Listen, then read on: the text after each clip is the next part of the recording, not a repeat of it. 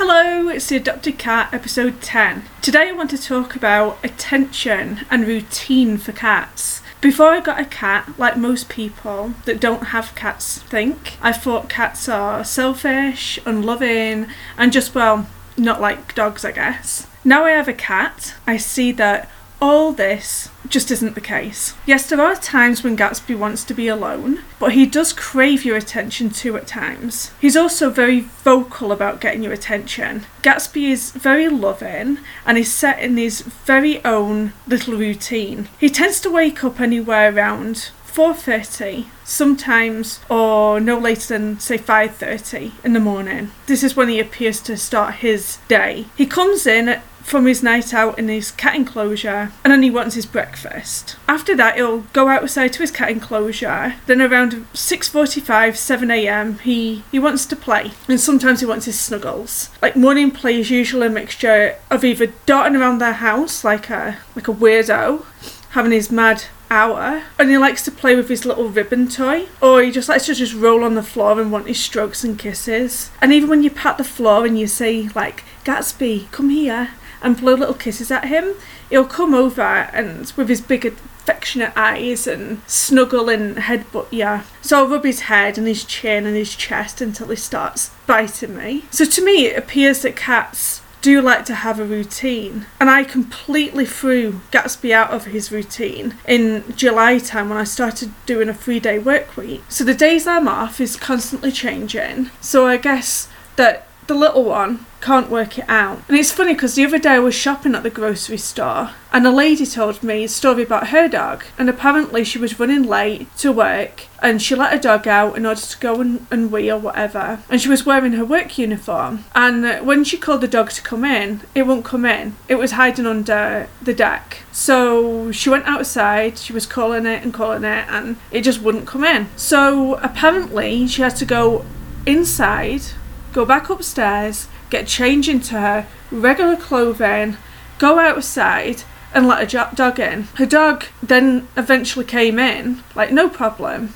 So the dog knew by the clothes she was wearing that day that she was going to go to work and the dog was going to be left. I think this is the same way with Gatsby. I think he actually knows the difference between my work clothes and my home clothes. Cats are creatures of habit and they do like their routines. It makes them feel safe in their environment. So, what does that mean for us humans? We obviously have different things happen in our own lives. Do we just not go home if we lose our jobs for the fear that we may stress out our cats or make them ill? Maybe I'm overthinking that just a little too much. I always try to wake up every day at the same time to feed and play with Gatsby, even on weekends. Yet, I will get up at 4.30 if he's meowing for food. And Gatsby always has his way of letting us know what he wants, whether he wants to play, eat. I've also noticed it's best to let him fall asleep before you try and do anything around the house. Let's be honest, Gatsby has been up all night anyway, so it doesn't take much for him to go to sleep at around 10 o'clock. I also found this great site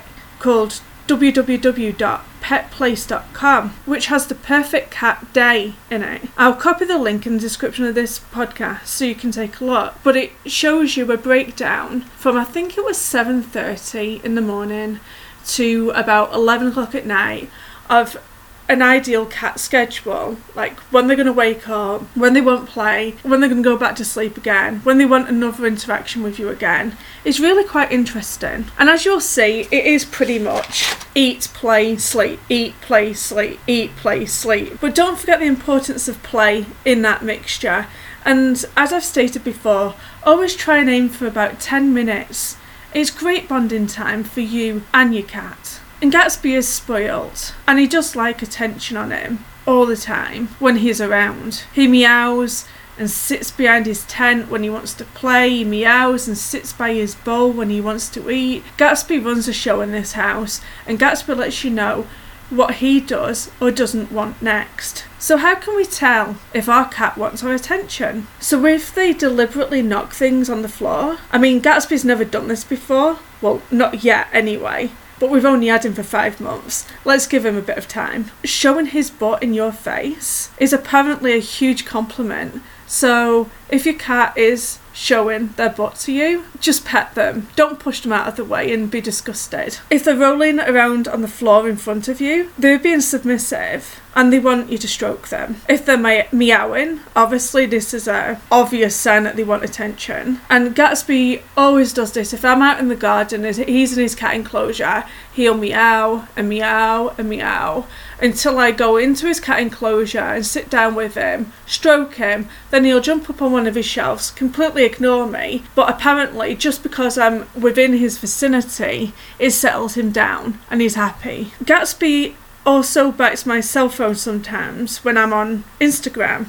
So it appears that he can get a little bit jealous when I'm not showing any attention towards him. So obviously each cat is different and you will and they will have their own unique personalities. You'll need to observe your own cat and see when they are trying to get your attention. Look at what they're doing. What time of day is it? Put yourself in your cat's shoes and slowly you will learn to communicate and understand what it is they want. Even the different styles of meows are different. I noticed the meow when he wants feeding is different to when he walks around observing and chattering to himself and his surroundings. He's also been known to do these strange meows when he's in his litter box. Not all the time, just sometimes. So, so he's always trying to let you know where he is and what he's doing. So once again, thanks for listening to this short and sweet podcast. I hope you've enjoyed the show. If you like blogs, don't forget to check us out on WordPress. The link will be in the description. And I've also made a promise that if I can get 100 likes on my Facebook page,